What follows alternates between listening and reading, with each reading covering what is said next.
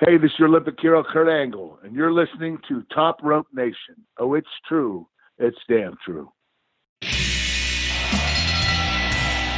and gentlemen, it is now time. Oh no! Oh yeah! I finished these fights. Give me a hell yeah! Top Rope Nation. Learn to love it. It's the best thing going today.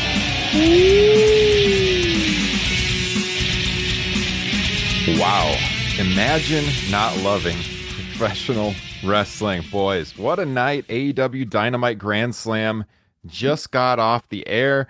We're here to talk about it. It's Top Rope Nation. Uh, a couple of days early. Usually our episodes drop on Friday. We thought we got to do a show after this big Wednesday event.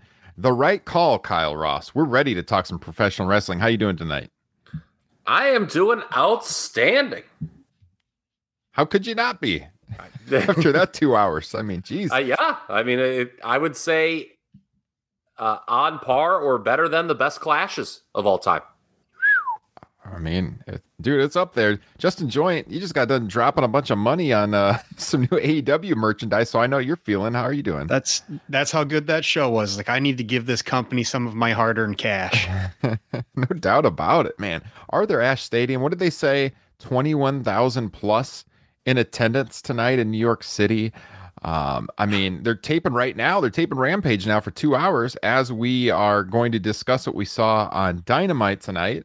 We've got a lot of people joining us live. We're streaming on Facebook, we're on Twitch, we are on Twitter, YouTube, of course, and then this will drop in podcast format immediately after we get done. So if you are live with us right now, let us know in the chat what you thought of tonight's AEW Dynamite. Would love to have you involved in the show as we go. But I mean, I was kind of wondering how they would how they would start off this show you know, like what the match layout would be, knowing that they were going to tape two hours of Rampage afterwards.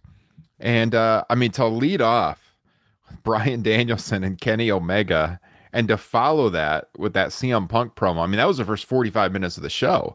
So it's going to be really interesting to see how this one does in the ratings. Uh, Raw, I looked this up before, now I can't remember. It was it was around like a 0.48 ish average, I think, for 18 to 49. I'm 49, done. 49. 49. Yeah. Di- so Dynamite has done better than that. They were lower than that last week, um, but Dynamite's done over 0.5 before. So it'll be interesting to see if this show tops Raw in 18 to 49 and and for the third week in a row beats Raw in the demo. Um, I don't know. We we could talk predictions for viewership if you guys want to, but I mean, just a ton of hype, at least among the the hardcore audience coming in. So you got to figure if anyone went into this show like, uh, maybe I'll check it out, and that match leads off, they hooked him right off right from the start. So I thought it was a great way to start the show. What about you, Kyle? Yeah, it's going to be interesting to view the ratings pattern. I think obviously we don't know that right now. Um, you know, there was nothing that was going to be able to follow that afterwards. I mean, one of the all-time great television matches in the history of this business. Um, that doesn't mean the rest of the show is bad. The rest of the show was good, but um, yeah, it's a decision. We'll see if it played out. Whether or not, um, you know, they did over 1.3 million total viewers two weeks ago. You would figure they're going to top that number. Uh, if I was setting an over underline for this show, total viewers, I would say 1.4, which they've only hit once, right, Yeah. for the debut. So, My prediction was 1.4.51, 18 to 49. That's that's going to be my prediction. But I mean, yeah, just you couldn't have started any better. And we're going to get into the match here in a second. But Justin Joint, I mean, how how excited were you when that was the first thing right off the gate, right out of the gate? I was shocked until you give it some thought, and you know, and the fact that it's a non-title match. What you know, why wouldn't you let the ladies go on last main event so the title because the title's on the line there? Mhm. Um, and like you guys are alluding to, it's really going to grab the viewers if you kick this thing off with uh, Flight of the Valkyries and uh, Bryan Danielson. Um, and I, and I thought uh, our our good friend Zack Heydorn had a good tweet saying, you know, opening the show with this eliminates some of the clock watching that you might have otherwise. Yeah. Yeah, I think that's one of the two keys why you they probably did open with this. Um, you know, if it goes on at 9:30, everyone's kind of assuming then okay, they're going the distance. Here, it puts some doubt in your mind. I think internally, and by internally, I mean within the company, there may have been some trepidation about timing out the show right, too, correct? Mhm. Like, Yeah. if they put it on last, then everybody's got to be out of that ring, and this match has got to be ready to go at nine thirty. There may have been, you know, some trepidation whether or not they could have done that, and you also want to pick the crowd back up for Rampage because, as you Yeah. said, Ryan, you're taping two shows tonight. Yeah. So if you put that on last for Dynamite. How's the crowd going to be for your second TV show? I, I think those were some of the factors in the decision making. I don't know. I'm sure Tony Khan will be interviewed. I'm sure he'll talk about it. But if I were, uh, you know, to make some educated guesses, that would be why what I think went into the thought process with putting this match on first. And I know, guys, just an all time great moment.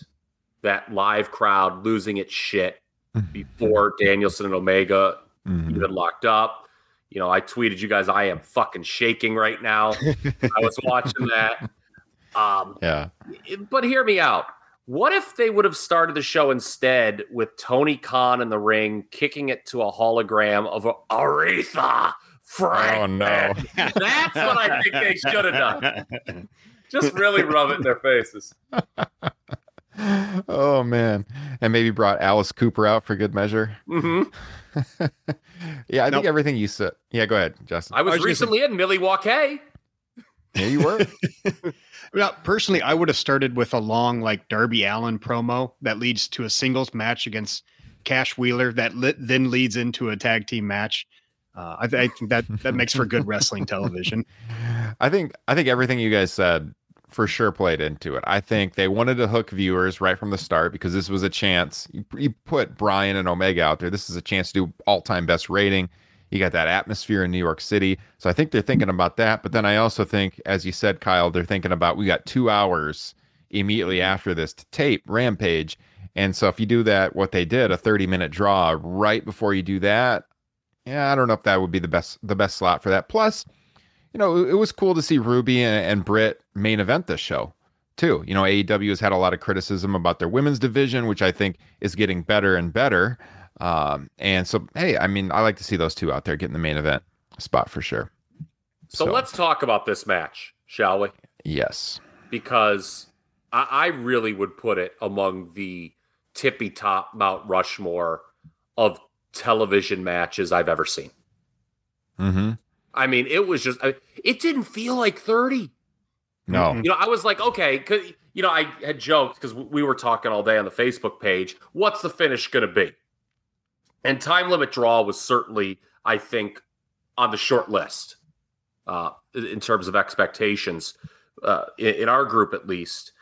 And when it went on first, I was like, all right, yep, I bet you they're doing. I the irony of you know it going on. What I just said is, well, I, I kind of assumed it was going to the time when they put it on first, but you know, I, at one point I did look at my phone to actually respond to a tweet of yours, Ryan, and I was like, "Oh my god, it's like already eight thirty. Like I Mhm. assumed it was like eight twenty or something like that. That Yeah. was a quick thirty minutes. Yeah, that was the first time I looked at my phone. It was like 27 minutes into the broadcast. Well, I looked at it when the match started. I think it started four minutes after the top of the hour. Mhm. And so when I looked at my phone, I'm like, my God, they're almost 25 minutes in already. It was it was crazy how fast it went. Justin, what about you? The, the exact same thing. I, I think it was about 25 minutes into the show when I first looked at the time and it's like, holy crap, this is flying by. And uh, I just want to give a big shout out to the the crowd and that atmosphere in Arthur Yes. Ashe Stadium because that's incredible. You know, and then opening the show, you know, the first thing you see basically is a giant sign that says New York belongs to AEW, which, which is amazing. Um, Yeah. But you know, I also saw a lot of tweets from uh, uh, people I, you know, wrestling people that I respect on Twitter saying this is one of the hottest, loudest crowds they've ever been a part of. Yeah, I mean, it came across on TV. The the Mhm. ovation Brian got when he came out was insane. And then right before the, you know, I guess they rang the bell right away, and then they just kind of took in the atmosphere for a while, and it was just a crazy atmosphere. This is this is only the fourth time Omega and Brian have ever shared the ring together. Uh, they had two Ring of Honor triple threats, one of them involving Tyler ba- Black, Seth Rollins, another one involving Cesaro. They worked one singles match together in PWG way back in 2009, 4,546 days ago. So it's been a long, we've seen it before, but it's been a long, long time. Obviously, way before either guy hit it big on the national scene. And yeah, they delivered about as good as you could, I thought, in, in this situation. And, you know, we talked about trying to predict what they're going to do. Is Brian going to win to set up a rematch at full gear? You know, they had already, you know, kind of done that with Christian in August. I think the time limit draw, I mean, I got to be honest, I think that's the right decision. You don't see it that often in pro wrestling. Um, you think of, you know, obviously like the Sting match with Flair comes to mind at, at the first clash. It, it can be done right and it can mean a lot. And I think as hot as that crowd was, and to not get a clear cut winner, they were a little pissed at first, but as it dragged on and the elite came out and everything, I think they then they were accepting of it. And I'm, we're going to see the rematch. Obviously, I think this is a great way to set up the rematch to be for the title. And I, I mean, I don't have any qualms with how they booked this. What about you, Kyle? No, I think you know. Again, there's always a disappointment, you know, when a match ends in a draw or, or your favorite Mhm. doesn't win. But I, I think the AEW crowd, you know, is all going to take a step back and be like, yeah, this was the right call. Um, do you do a 60 minute draw the next time they work on pay per view? No one would complain. I mean, I, I don't know. I don't want to say no, but you know, you, you know what's so crazy about this match, and I, I'm assuming you guys would agree. As great as it was, it definitely feels like they've got a better one in them too. That's Yeah. what's scary. I mean, this was like a near perfect match, and there's no doubt in my mind. You give them more time, they're gonna they're gonna be even better. You know, this was Brian's first match um, in forever, and you know, I, I liked the story of the match at least early on was all right here's a guy first match in a while new promotion and he- he's kind of a step slower than the champion. Mhm. and that's the way it should be. Um the uh snap dragon suplex on the outside was absolutely tremendous. And i thought set the tone you know brian you know with his you know the neck that always gets sympathy when people um Oh, that's funny. Okay. I was like, I, was like, I saw the comment first, That yeah. me, and I saw the first line. I saw somebody send the show. I absolutely hated the show tonight. I was trying to study those plans with shit, but I only read the first sentence. I'm like, who the sorry fuck is this thing? They hated thought, but I like show. I like the comment, Bianca. That's you great. know Yeah. how easy it is to mess with my train of thought, Ryan. I'm like a I'm cat sorry, uh, Bianca checking I in don't the know, chat saying one. I hated the show. I was trying to study. Those plans went to shit. That's Yeah. awesome. Um, so, but but yeah, I, I mean, you know, the Snapdragon suplex set the tone, and Brian, as the match kept going on and on, you know, he was getting better and better. It was it was just perfect. It was absolutely perfect for a, you know, a guy first match in the promotion against the world champion. I don't think he could have done it any better. Yeah, he he gave us the uh, cattle mutilation, which was an amazing Mhm. spot. Mhm. Definitely popped the crowd. Yeah, and th- this was a smart crowd too that knew at the spot Yep. right away. Yeah, I I loved. Uh, I think it was right after the dragon suplex on the ramp where Ken, uh, Kenny went running down the ramp with the huge V trigger. Yep. and kind of Yeah. Followed that up with the the buckle bomb that sent Brian over the top, which embarrassingly made me gasp. But th- that's the thing, though, when you've got that injury history and you're careful enough and play into it, it works. Yeah. Uh yeah, Justin, you always kind of notice the subtle things on the wrestling show. So I wanted to throw this to you because one of the things that stood out to me was that even though, as Kyle mentioned, like he was kind of a step behind Omega, like stylistically, it was a totally different Bryan Danielson than you saw in WWE. I mean, it, that really came across. And you're like, okay, the American Dragon is back. I thought that definitely he was working even on offense, like in a, at a quicker pace than you've seen him work in WWE in many years. And it, it initially, like when I'm watching that, it stood out to me like you can see that WWE style and how that affected his work because this guy, you know, he's been in that company for a decade and like, dude, he can still work hard. You know, he could work fast like he did way before he ever signed with WWE. It was like, I don't know. I, I noticed he's like a little more aggressive, a little cockier as he worked. And uh, that stood out to me. Did you notice a difference from his WWE work, Justin? Yeah, I mean, like you said, it, it was a much faster style. If this had been a WWE match, you know, the first 10 minutes would have just been, you know, rest holds and, Mm-hmm. you know, really slow moving. And it really would have felt like a 30 minute match. But No, this was this was almost you know strong style uh, Bryan Danielson. Kyle, Yeah. And, you know, though, on that point, what's interesting is I think he actually worked both quicker and took his time more. Like at the beginning, they were definitely taking their time and everything mattered. It wasn't Mhm. taking their time where things were boring, it was everything that happened mattered. It was kind of like Flair Steamboat esque, where the little things were big deals. Agree. You're right, but you're at the, the point is well taken, right?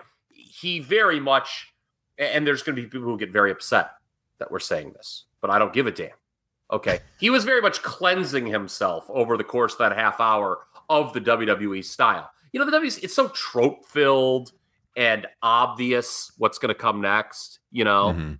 this was Bryan Danielson going back to, like you said, the, the pre WWE. Yeah. So, kind of coming off of that point, you know, speaking of the WWE, WWE style and whatnot, uh, we've already said this is one of the best television matches we've ever seen. Is this better than any of his Oh. WWE matches? I love that question so much. Um. pro- So what's his is his best WWE match the Cena match at SummerSlam? yeah. Off the top of my head, that's Yeah. in terms of singles matches, that would be number one. The Sheamus match was pretty good. Yeah, uh, the Hunter match at WrestleMania is Mhm. very good, That and one. you know me. I Mhm. mean, I'm never one to hesitate to take a pot shot at Paul Levesque. Uh, get well soon, by the way. But uh, you know, those are like kind of like his two fa- my two favorite singles matches. I think off the top of my head. Yeah. and this was like on par, if not better than both those. Yeah, Mm-hmm. Kyle, you mentioned the Facebook group, and by the way, if you guys are not in our Facebook wrestling discussion group, join up. Uh, there's a link here on YouTube in the description, and then in the podcast description as well. Uh, you mentioned that this this match was kind of an homage to both Flair Steamboat and Savage Steamboat. I believe you said. Do you want Yeah. to explain your comment? Well, yeah, they did the backdrop spot. That nothing warms my heart more than the heel making the just like blind charge at the babyface on the ropes, and the baby babyface backdrops him over. I did like that spot will always, always, always make me think of WrestleMania three. yeah. So I thought that was nice how they put that in. But yeah, I mean, I don't know. I just thought, you know, with the trading of the chops earlier and just two guys taking their time and a feeling out process early on, it felt like, you know, the Flair Steamboat matches a little bit, where it was, you know, it was two guys trying to make it an athletic contest. Hmm Yeah, agreed.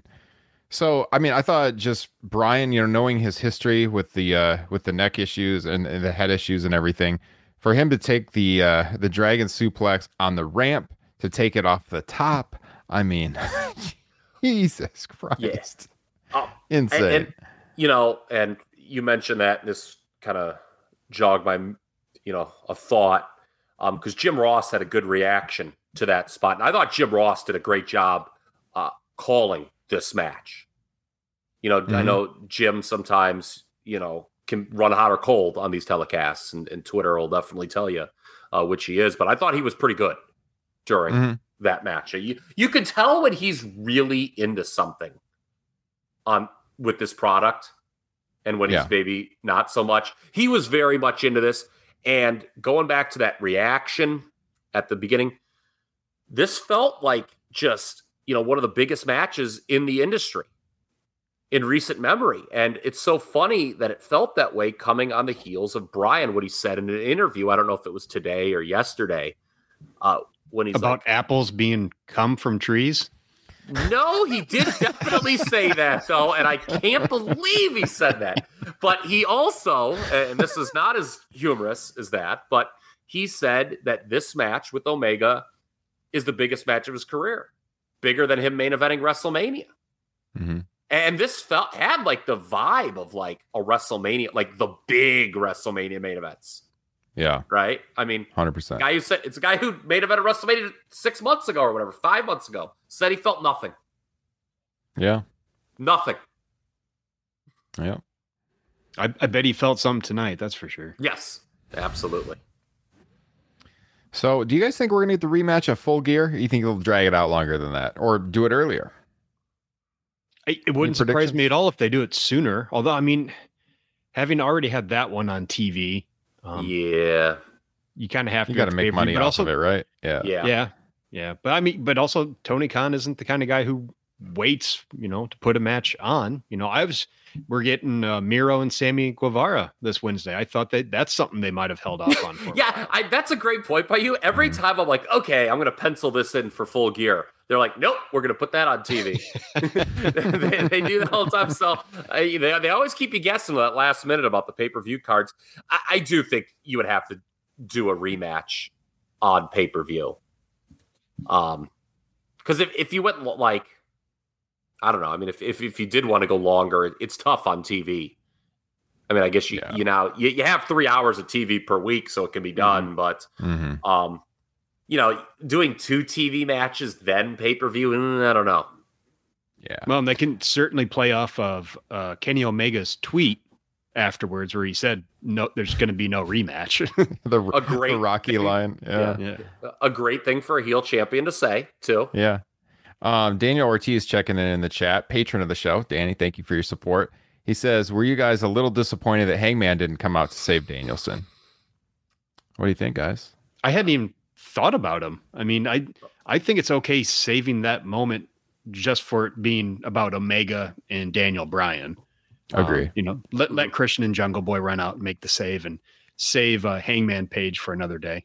Yeah, I mean, I had thought that it was maybe a possibility just because okay, they're doing this match now uh, with Omega and Danielson. Maybe they're going to kind of uh, detour a rematch, right? Where you could do where Adam Cole could uh, cost Danielson the match, not necessarily make him lose, but just you know interfere, and you could do Danielson Cole and Page Omega. But I'm fine with it. It's just you have to pick a a direction, and, and they picked obviously to continue this Omega Danielson issue, and I'm fine with that.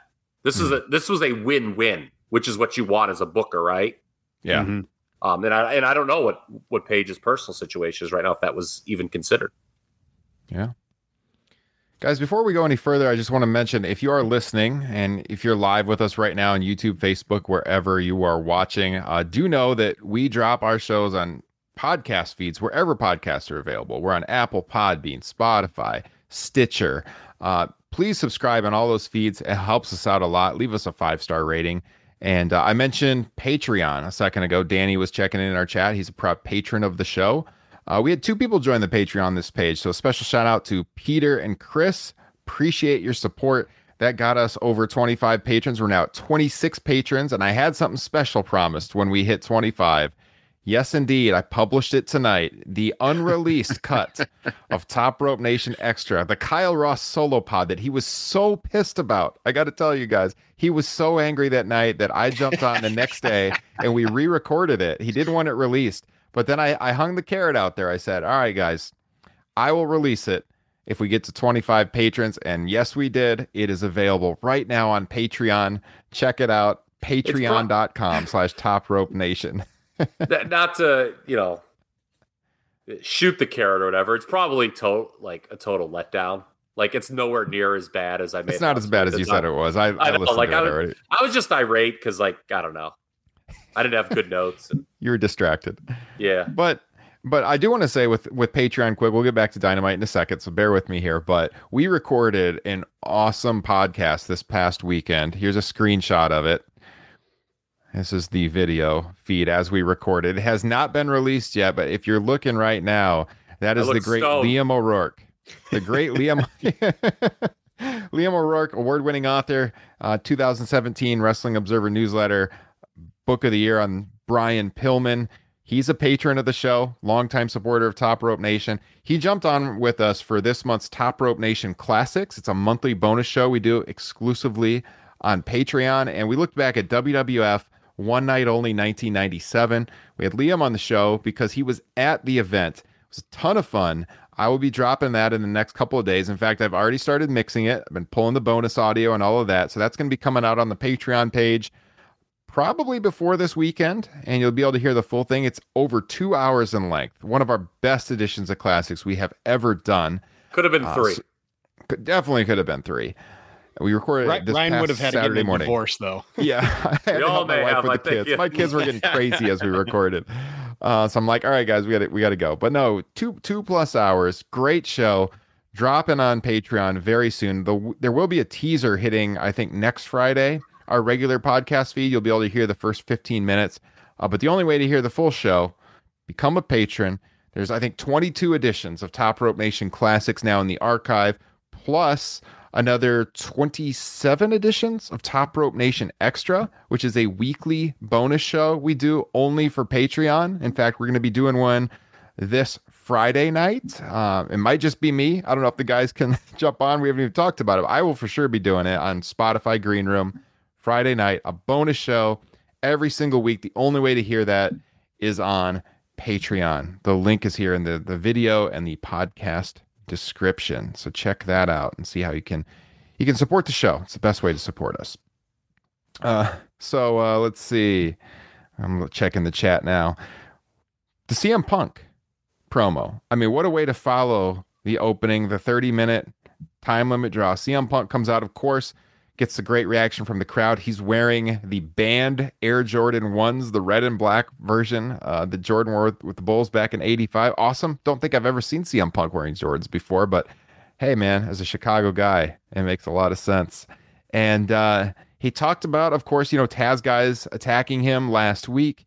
And we talked about this on the pod last week, how we might see, you know, the more aggressive CM Punk for the first time in this promo. He's been pretty much the whole time he's been back, it's been happy go lucky CM Punk.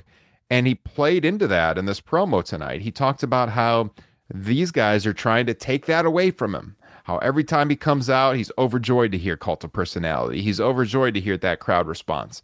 And Taz's guys, Hobbs, they're trying to take it away. And he said, You are going to get that more aggressive side of him eventually. And he, he kind of played into that a little bit tonight, but not quite yet. Uh, Justin Joint, what did you th- what did you like? What did you think about CM Punk's promo tonight? Uh, a little distracted from an angry kid during it, but uh, of what I did catch, you know, I, I, weeks ago, I think I even called out that he had pretty major like CM dad energy vibes about him.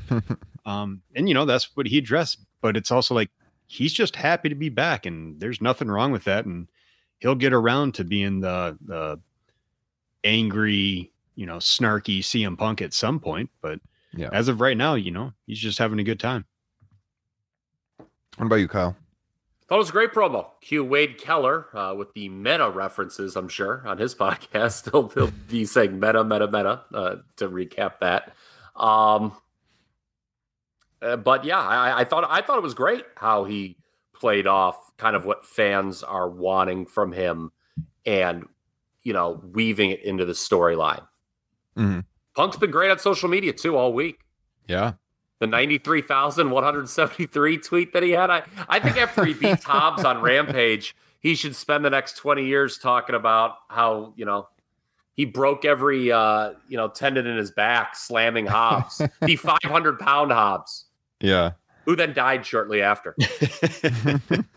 And he didn't know Hobbs was going to go up until that moment.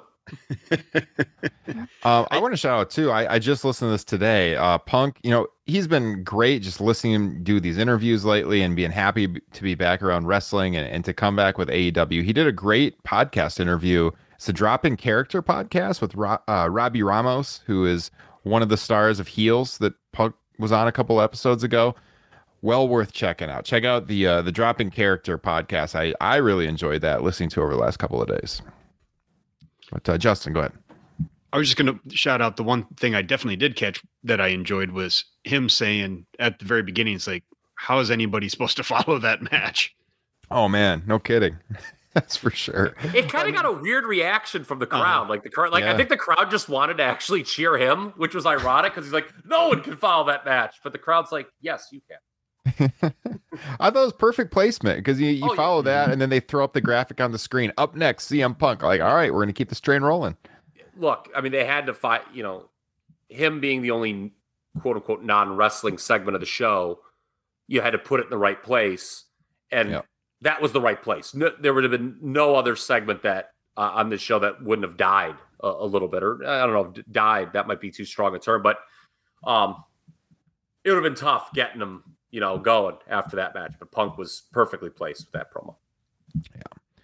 And then this was the first time uh, during the show for me at least where it was a little bit it, it settled down a little bit we got mjf and brian pillman jr i thought that going back to that event they had in cincinnati they've built up this match well uh brian's definitely not ready for a singles run yet though this was his and we talked about this on the pod before this was his chance to kind of come out there and prove that he could succeed a, as a single. I think what he's doing with the Blondes right now in the tag team is great. He should be there for a while though. Still, I mean, this match was Mhm. it was okay, but uh, Brian is he's a little slow in the ring. I think that that showed for me tonight. Um, MJF, you know, it was one of those things where he's got to beat him and, and then move on to something else. What did what did you guys think of this match? Uh, you Kyle. can almost sorry. so you go ahead, Justin. Uh, you you can almost hear Pillman like thinking about the match when he's doing moves. Like you said, Yeah. he, he's definitely he's really raw, um, and it definitely seems like he's just doing moves instead of competing in a wrestling match. Mhm. Um, I, I did like the beginning, you know, with the way MJF has been talking about his family. You know, MJF offering the handshake and and Pillman just taking him down and doing punches. But I totally agree with you. I, I think he needs to stay in the the tag team division for now, uh, unless they change his, his name to Bron Breakker. In which case, you know, maybe he could get a big push. That's what you got to do with these uh, second generation guys. Yeah. Um I wonder if this feud would have even been necessary had MJF not lost to Jericho at the pay-per-view. Right? Because MJF is obviously a guy who you're keeping at the top of the card. Loses Mhm. the paper. So you've got to do something to kind of, you know, reinvigorate him. I don't know if that's the right term, but I'll use it anyway. As a top heel. Yeah. And, you know, normally I'm a guy who advocates for baby faces getting revenge, but I agree with you guys. Pillman Jr. is just not on MJF's level. And I I don't think anyone's going to make the argument that, you know, he deserves a big singles push, you know, above what he's getting right now. I, I think the varsity blondes is a good spot. I think one of the strengths of AEW is most people are at their correct spot Mhm. on the card. And, you know, I think this was a way to test the waters. What can he do as a single? Um, if you'd want to break the blondes up moving forward, you can do that. I mean, I don't know what you could do. Gel, you know, maybe one of them starts dating Julia. I don't know. How old are they? Pillman and Griff. You have to be careful because she's only 18 and you don't want Mm. you don't want twitter.com to get after you. But Boy, um, Brian Jr. He's not thirty yet. He's getting close though. I think. Okay, well, I don't know. Maybe maybe you could, you could do something, but I I agree with you. I think the you know as a tag team right now they're fine. An underneath babyface tag team that's a good role. I I just don't think he looked good in any of the segments in this feud. Um, even like last week when he didn't hit MJF with the chair, that was like really awkward. And then there was Yeah. something two weeks ago too, like I don't know, him and Griff just kind of came across as I don't know, is losers too harsh, but like, you know, like they kind of like just like were, you know, handed their lunch by the heel, and that that's that's no good. It just MJF is just simply more important in this promotion than Brian Pillman Jr. and uh, not only deserved to win this, but deserved a clean win, which he got. I thought the match was a little too long. Uh, he's 28 years old. Pillman Jr. Pill- okay. Looked it up. Yeah. Yeah, you can get away with that in a year or something if you want. I mean, the whole varsity thing. I mean, they're wearing letter jack, Letterman jackets, Yeah, yeah. cheerleaders. I mean, it seems like a. If you want to break them up, it seems like that'd be a way to do it. Mm-hmm. Not saying they should break them up anytime Not soon. yet. Not yet. Yeah. Okay, let's go to uh, Cody and Malachi Black. So now the build to this obviously was great. I thought, you know, the black mist to to Cody and when he left for several weeks was awesome. They replayed that in the video package. I mean, he really took that on the chin.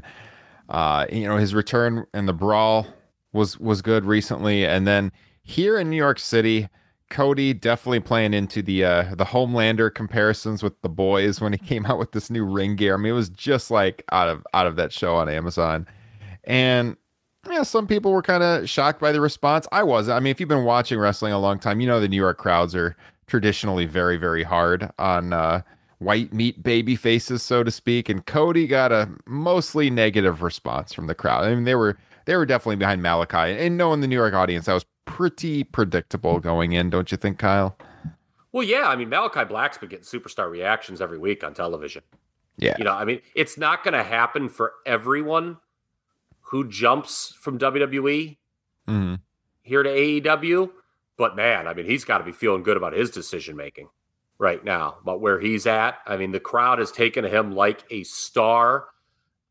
As for Cody and the reaction, I think, you know, having Brandi out there maybe, you know, didn't help. It was Um, nice to see her, though.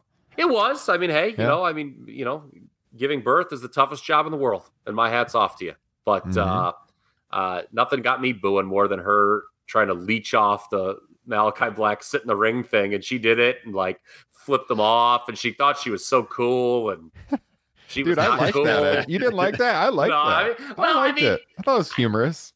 If it was anyone else besides Brandi, I think I would have liked it. So I just, I just I thought with it. her, she was just trying too hard, and you, you just knew it was going to have the reverse uh, uh, reaction that that it was intended. I think people like in their heads, they're like, "Ooh, look at her, what a badass!" And everyone's like, "No, you're not cool. We Well, still want to see Malachi right Black." she said "f you," which was pretty funny. yeah, we still want to see Malachi Black kick your husband's ass. So, as Danny Thank God he to, won. I, I was nervous during this. I was like, God, they cannot put Cody over here. Danny in the chat, Arn versus the Ring Apron might be feud of the year. So, Damn it, Arn. what they did at the finish, so bef- before they did this, uh Arn like fell off the apron apparently, and then he got back. Then he got back up there. Everyone was confused. I was wondering, like, is there something up with him medically? Like, what just happened? Everyone's kind of looking off to the side. He gets back up there, runs into Cody. They play up this dissension between Cody and him. He shoves Cody. Basically, was telling him to get back in the ring, but there was like, ooh, what's going on here? Are they splitting up? And uh, eventually, he he gets into the ring and uh, takes a takes a shot to the face. Hits Black had the black mist to Cody's face, covers him, gets the victory. So once again, Malachi Black over Cody Rhodes. Nobody can fault Cody for putting people over. We've talked about this before too. Like the dude has done everything the last couple of years to put over other guys and do do it the right way, despite being one of the top decision makers in the company. Yeah, I, I think repeating the Brodie Lee feud where, you know, he took the time off, came back and won. And I Mhm. love that dog collar match for the record that they had. But I think repeating that scenario would have been a grave error here. Um, they've they've got, you know, a lot of mileage with this black. Like I said, he's getting superstar reactions every week. Part of me would have absolutely loved to see Arden slide into the ring and DDT Cody. for the heel turn. Although that crowd would have lost its shit Mhm. if he would have done that, man. Arden's look, you know, God, look. I think we're all we've all put on a few pounds in the last couple of years, but man, Arden's looking round. He's he is Yeah. looking round. Oh man, yeah. I mean, it was fine though for what it was. I mean, the crowd was really into this, and uh, I mean, the dynamics of Malachi getting cheered, Cody getting booed, made it interesting to me at least. Well, so I thought it was and good. that's kind of my big question coming out of it is, you know, as you alluded to, Ryan, you know, you had to have kind of known or at least not been surprised that Cody was going to get booed. Um, I've certainly been in favor of booing him for a few months now.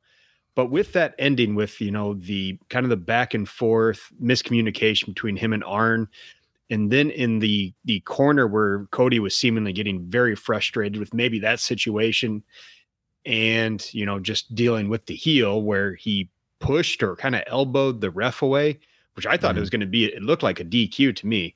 Um, obviously it was a, it was a, a heel finish with the mist but i don't some of that kind of felt like them knowing that the destination is cody to be a heel Yeah, it's going to be really interesting. I mean, was it unique to New York? I mean, it's not like he's not gotten a negative reaction in this promotion before. I think they're going to, I don't know if they've gone 100% that he's going to be heel. I, I don't know if they should be 100% right now. I think they should kind of play it by ear. Let's, I mean, if he's getting booed every week, then it's obvious.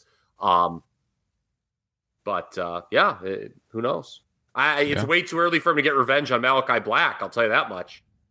Yeah, I, I will say, uh, Cody did a very good job playing off the booze. It was very uh, uh, The Rock when Roman Reigns won the Royal Rumble. And Mhm. kind of take a look around. It's like, you know, he, he's noticing. Well, yeah, that was. I think The Rock was like, seriously, you fucking flew me in for this.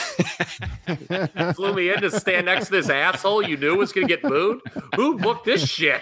I, I- I did like, and I'll give credit where credit's due. Chad Campbell tweeted at the start of the match: "Is Arn on the hot seat because of his game plan the last match? Because they were like arguing right from the start." yeah. He he, Uh, he also had yeah. another one of my favorites right after the Omega uh, Danielson match. He said two and three quarters. yeah. um, so they announced Miro and, and Sammy Guevara for next Wednesday night TNT title match. That'll be a big one. That'll be a great dynamic. I Yeah. that that promo where he's talking about his God and his wife and uh, his God, he demands pain and she demands pleasure. Sometimes pain too. I, I that cracked me up. That was really good. He he deadpanned that one. Mhm. Yeah.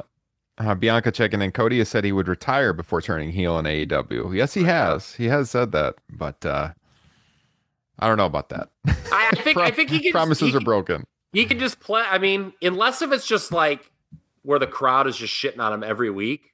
Yeah, I think he's going to fight his way through it. he doesn't have to full on turn. Yeah, I mean, by But, God, uh, did you see his father in 1988 Crockett? For God's sake, yeah. talk about That is fighting such a- through it.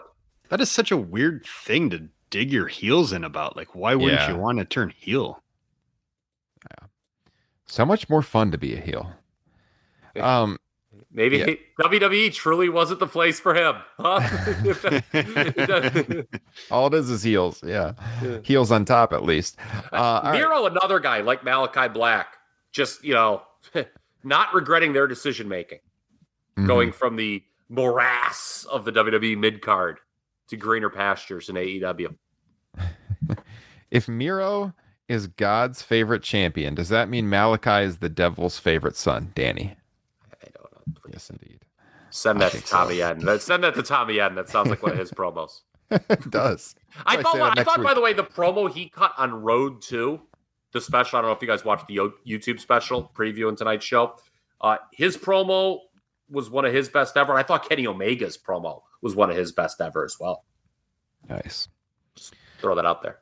How about FTR with Tully Blanchard taking on Sting and Darby Allin? Sting at 62 years old.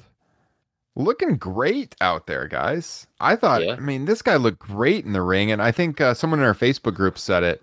Uh, might have been Michael, can't remember, talking about how, like, look how WWE kind of wasted this guy when they brought him back. I mean, What a was- horrible 2015 Jesus, run that was. Six years ago. We're six years later, and this guy's still delivering. He looked great in the ring. I think you know the way they laid out the match was perfect to his strengths.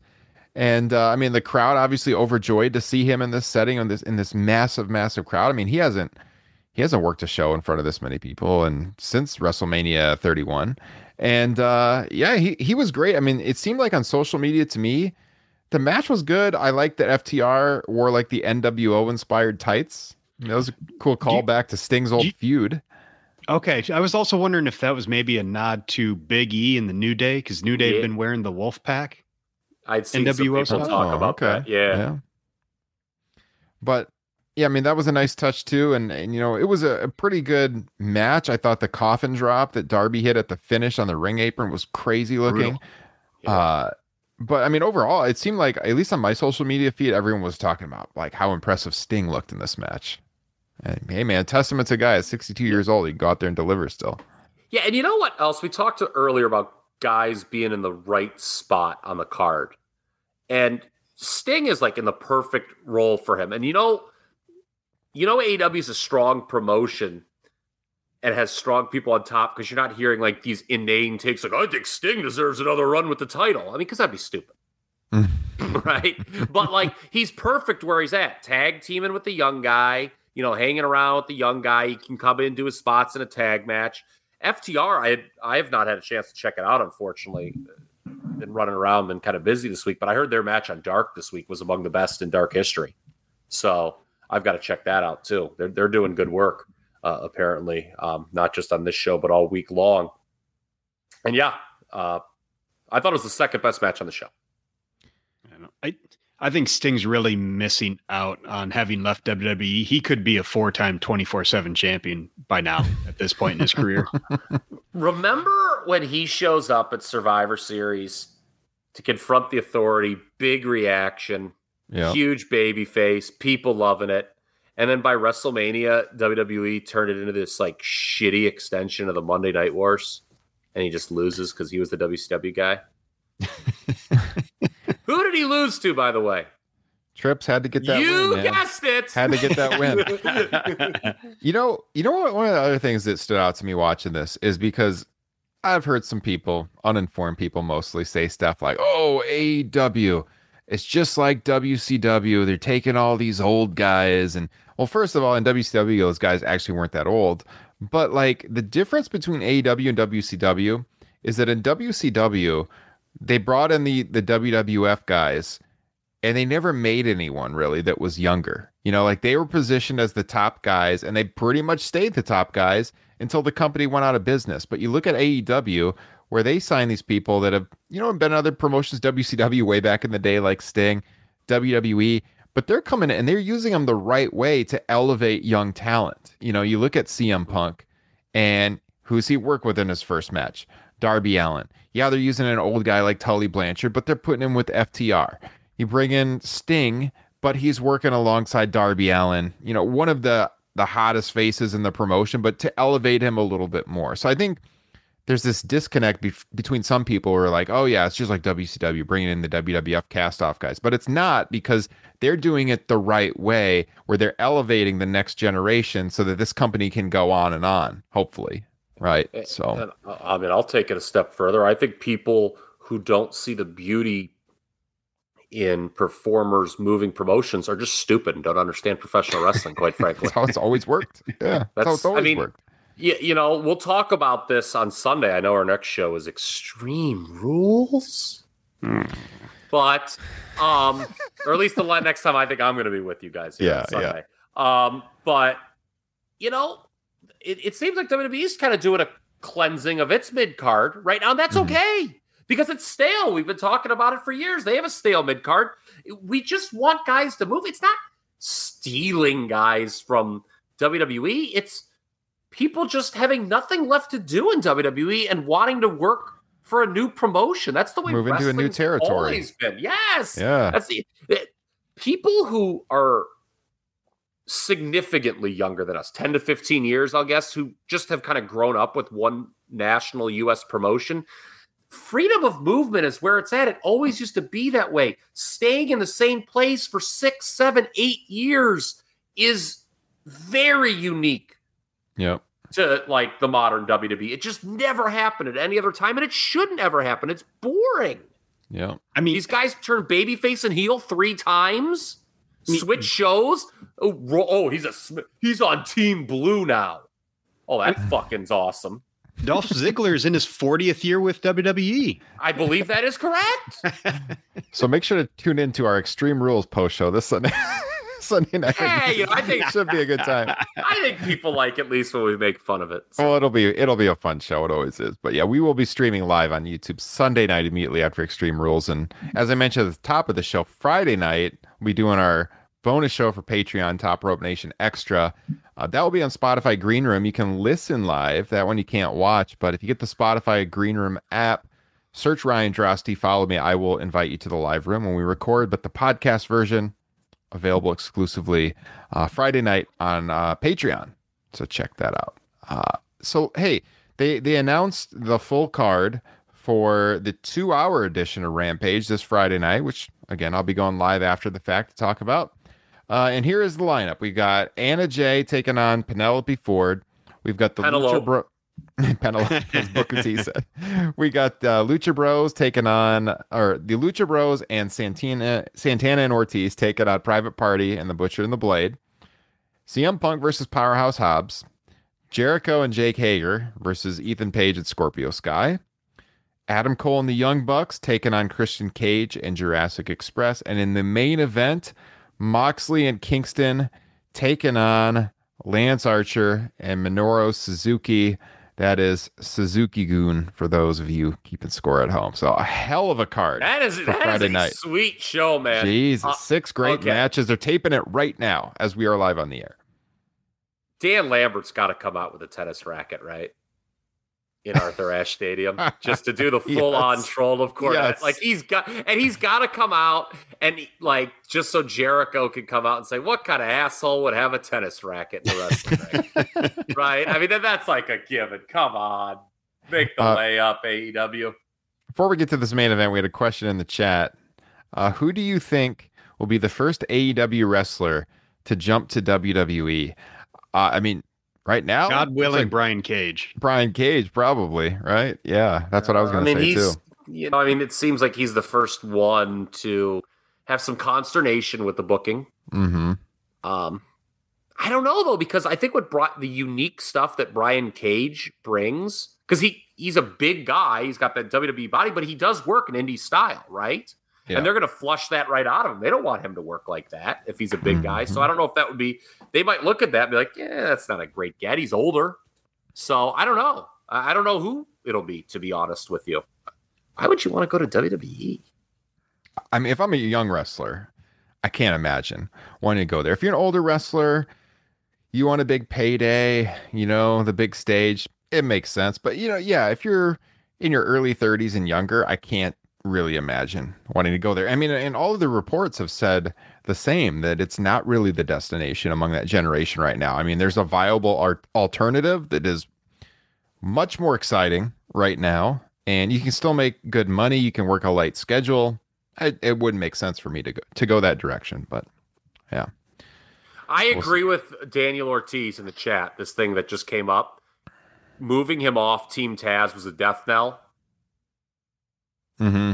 Y- y- Agreed. Yeah, as, as a single baby face, mm, hasn't worked. I, I thought he was great in Team Taz. I Yeah. thought just him standing there, you know, opposite side of the screen is Hobbs, Ricky Starks is smiling, Hook is looking like his usual cool self, and Taz cutting promos.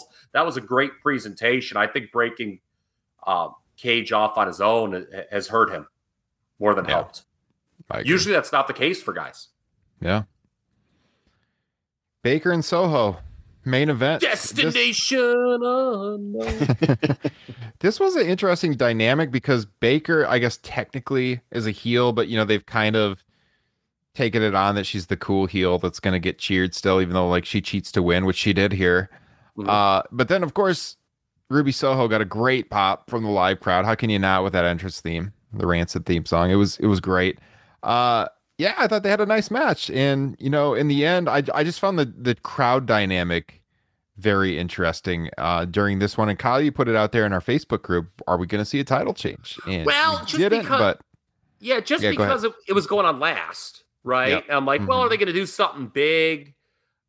But what they did was the right call.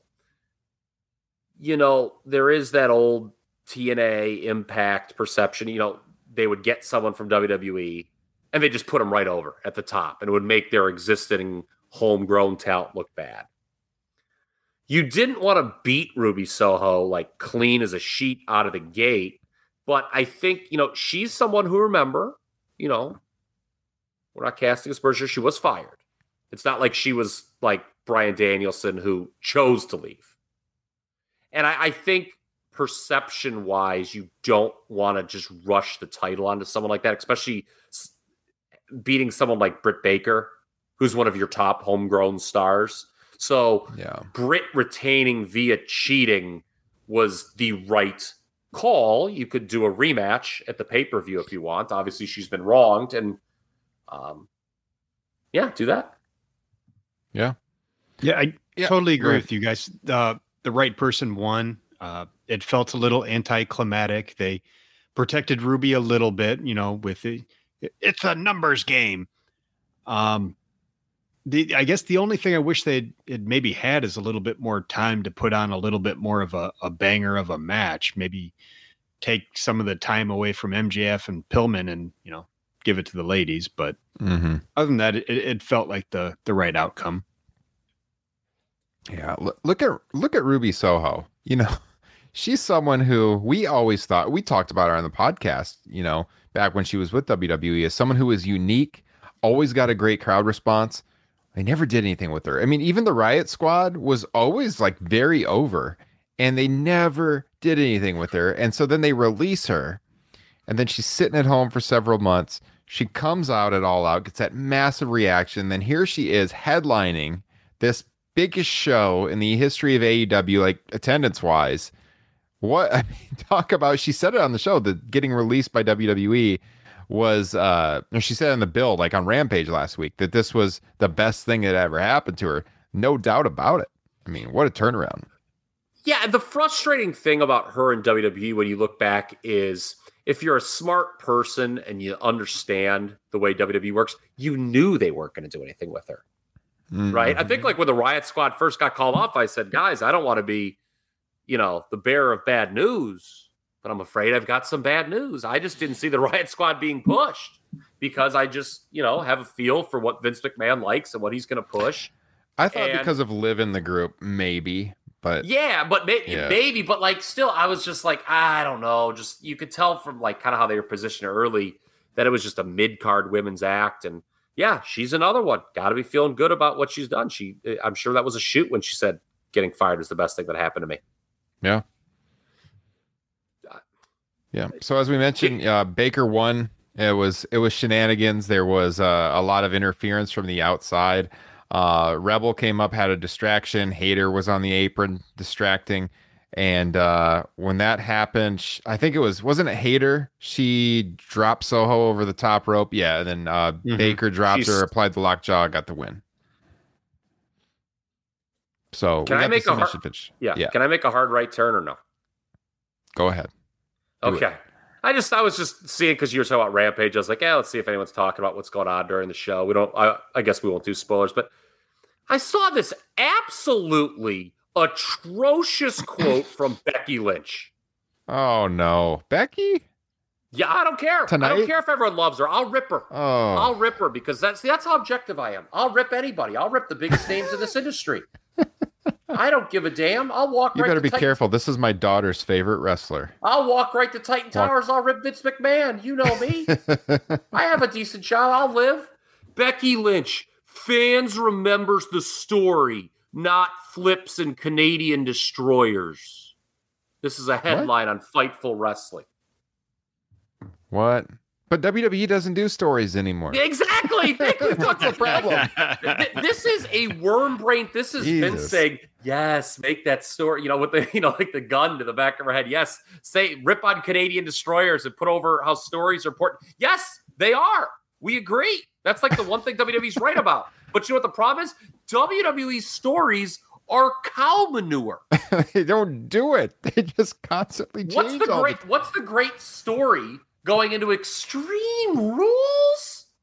the, return of the demon, only to lose. That story's no good either. You mean the you mean uh, the same guy who tapped out in a brawl as the babyface and then lost clean in a singles match when his finisher was basically no sold? Oh, but he's the how hokey was that promo when they started flashing that demon on his face? That Oh, no. stunk. And if you like that kind of stuff, I'm going to be very honest with you. You and I view professional wrestling through a very different lens. Hey man, I've said it before. I'll say it again. This podcast, early years of this podcast, five years ago, we were very positive on WWE. This is an objective show. There were so many times that we came on, and Kyle would say, "The World Wrestling Federation has done it again," and we were so positive on some of the stuff they were doing.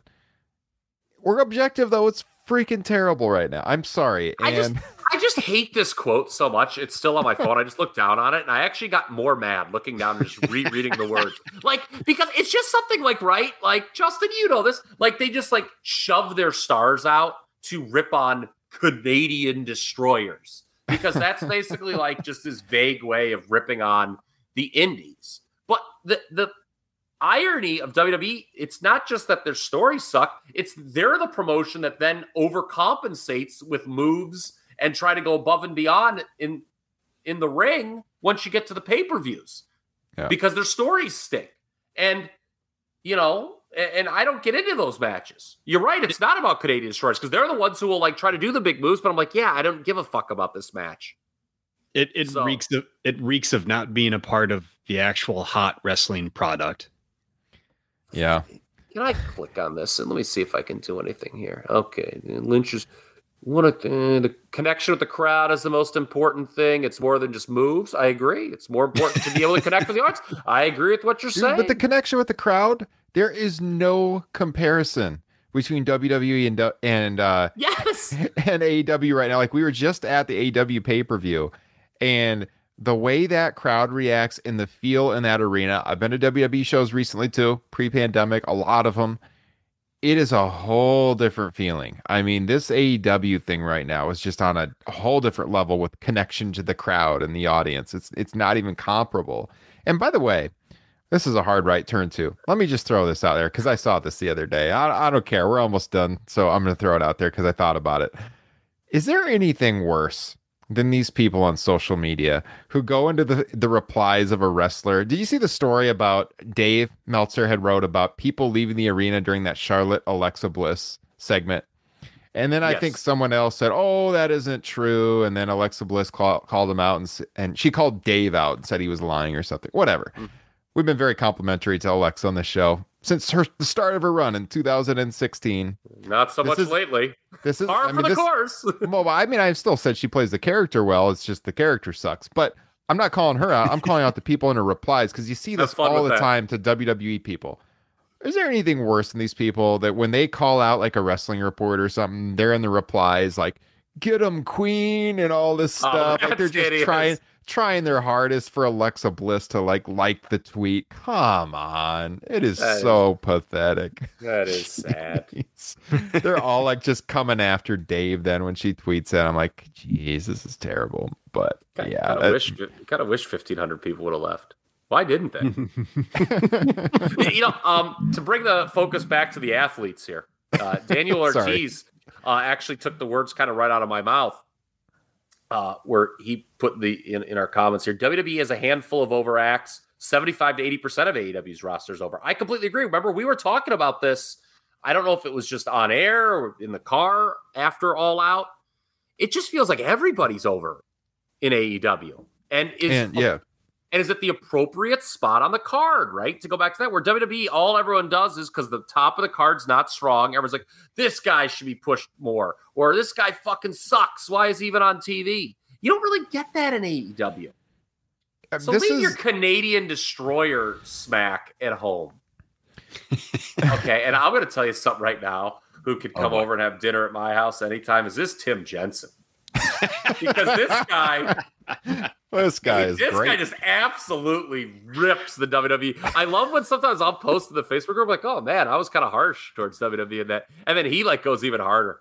Tim We need more people like in the Tim chat right now. Jensen or Tim J, as it says in the chat room. Yeah, Tim's a great man. Uh, but I mean, this is this is how it was in the Attitude Era, right? With like every guy on the card was doing something that you cared about, and we've we've talked about on the show. Is the Attitude Era overrated? You go back, you know, you watch those shows top to bottom. Not always great, but the crowd responded to everybody, and there was always a story going on with everyone on that card that you were invested in the character, and they haven't had that in so long. But AEW does have that right now. And that's why it's so fun to follow. Even if someone's not at the top of the card in AEW, you can still emotionally invest in them Mm-hmm. and not, you know, have that emotional investment stomped on or like thrown back in your face when it doesn't work out. Like you're such an idiot. We're gonna make him lose. Yeah, like I mean, I mean, imagine like actually thinking Finn Balor's going to win this Sunday, or Dude, Cesaro it is like they book like they hate their audience. It's like they Yes. book like they hate their audience all the time. and it's I've never seen a promotion that does a better job of making such a high percentage of its roster feel insignificant, like the modern WWE. Mm-hmm. Like my God, if they want to make someone seem not significant, they are so good at that. They're like, Yeah. look at this loser who just lost, and you're a loser for rooting for him. Well, with that said, we will be reviewing Extreme Rules this Sunday night. It should be a fun show. I mean, hey, man, it's going to be a fun watch. Tune into our YouTube channel. Join us live, youtube.com slash top rope nation. We will be reviewing the show Sunday night live after the fact. As I said earlier, I will be live on the Green Room app Friday night reviewing r- this week's Rampage. That will drop as a podcast exclusively on Patreon. Link is in the podcast description. Be honored to have your support on Patreon. You get all this bonus content. Yes, all this bonus content from us, like the one night only show that we just did with Liam O'Rourke, which is dropping here in the next couple of days. Hell, it might drop 24 hours from now. I'm, I'm getting pretty close on mixing that. And uh, I think I said this on the pod last week. I'm going to repeat myself. We had the goal 25 patrons got us the unreleased Kyle solo pod. The next goal is 40 patrons. When we get to 40 patrons, I'm releasing for the first time ever an interview I did with Bobby the Brain Heenan in 2002. It was the first interview I ever did as a member of the wrestling media. Not often that you get an unreleased, unheard interview with a legend like Bobby the Brain Heenan. I have it. It's on a cassette tape. I'm going to digitize it. I'll put it out on Patreon the minute we get 40 patrons. Join up, get all that bonus p- content over pretty close to 50 bonus shows available right now the minute you sign up and get us closer to that goal so I can release this thing because it was a great interview. Bobby Heenan was awesome in that interview. Uh, I talked to him for like a half hour, a lot of good stuff. You're going to want to hear it. So And when we get out. and when we get to fifty, Justin's going to do the shit naked. yes. Yes. Anything That's for the we're gonna do. patrons. Uh, he did not call me a ham and egger, but he did flush the toilet at one point in the interview when I asked him for his opinion on a certain person. I did like a rapid fire thing with him at the end of the interview. It's pretty funny. So, uh, Which is where I stole that gimmick from when Ryan told me that story about the interview. yes, indeed. so that's going to drop on Patreon when we get to 40 patrons. So that's the next goal. Thanks you to everybody who is supporting us there. Thank you to everyone who is tuning into this live broadcast, everyone who subscribes on the podcast feeds. Means a lot. You can follow the show. We're on Instagram. We're on Twitter at Top Rope Nation. You can find me at Ryan Droste. That's D R O S T E. Justin is at Justin Joynt, J O Y N T. Kyle is at TRP Kyle. Anything else you guys wanted to say before we wrap? New York belongs to AEW. Bron Breakker. wanted to say that. I love it. I love it. All right, guys. Thanks for checking in with our uh, AEW Dynamite Grand Slam post show. We'll be talking to you again real soon.